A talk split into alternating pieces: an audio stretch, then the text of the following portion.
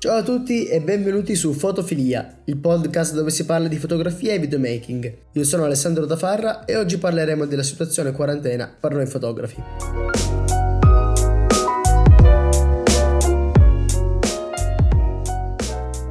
Devo ammettere che quando il governo ha indetto la quarantena e mi sono ritrovato rinchiuso tra le mura di casa, una cosa che ne ha sicuramente risentito in maniera negativa è stata la mia creatività. Infatti pensavo, cavolo, come farò? Non sono abituato a stare in casa tutto il giorno. Non potrò più uscire a fare una partita tra amici, a fare un giretto. Non potrò più uscire a scattare. O magari a fare qualche scatto, qualche evento o qualche competizione sportiva, al momento che anche queste sono, sono sospese. I primi giorni devo ammettere che ero un po' giù di morale. L'unica idea che avevo era quella di ereditare alcune vecchie foto, anche perché di per sé avevo già concluso tutti i lavori eh, prima dei decreti.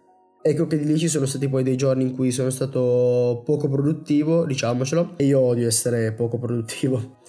Semplicemente in realtà non avevo idee su cosa fare. La svolta l'ho avuta in un pomeriggio quando faceva caldo, c'era il sole e io ho deciso di uscire in giardino con la mezza idea di fare qualche foto ai miei fiori che tra l'altro stanno incominciando a fiorire perché è primavera. Poi in realtà ho scoperto che i fiori mi annoiano abbastanza e quindi mi sono dedicato ai miei cani e devo ammettere che ne sono usciti alcuni scatti particolari e carini. Ecco, da lì sono poi tornato in casa, mi sono messo al mio computer e ho iniziato a post produrre così come faccio normalmente con gli shooting e quello, quel piccolo gesto mi ha dato quel senso di normalità che tutti noi speriamo di avere presto.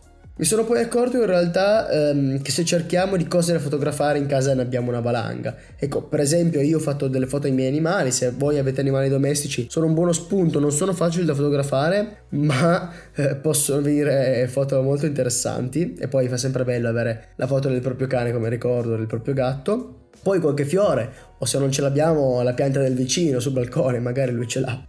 Un altro spunto che ho trovato molto molto interessante e in cui mi sto anche sperimentando è la cucina.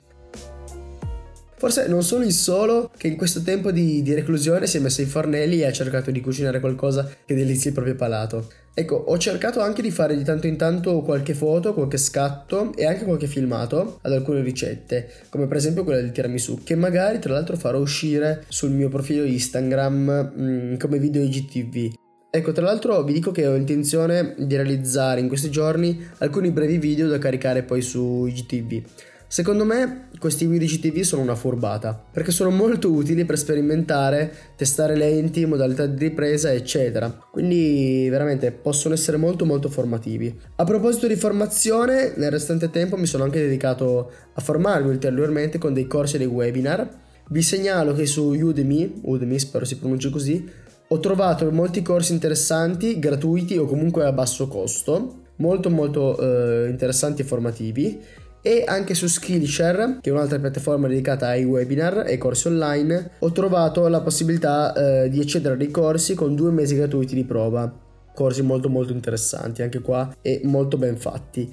Eh, vi ricordo però che dopo due mesi l'abbonamento diventa pagamento, quindi interrompete l'account se non volete trovarvi dei soldi scalati così a caso sulla carta di credito. Eh, vi dico ancora un'iniziativa che ho apprezzato molto e che ho trovato molto utile. Sulla pagina Facebook di Nikon Italia ogni giorno alle 17 c'è una diretta con esperti che parlano di fotografia di ritratto, fotografia notturna piuttosto che di post produzione che vi consiglio di, di, seguire anche se non siete proprio amanti del, del brand nipponico perché comunque eh, può essere un ottimo momento formativo. Per chi eh, le avesse perse tranquilli sono comunque ancora tutte disponibili e registrate ehm, su Facebook sulla loro pagina appunto Nikon Italia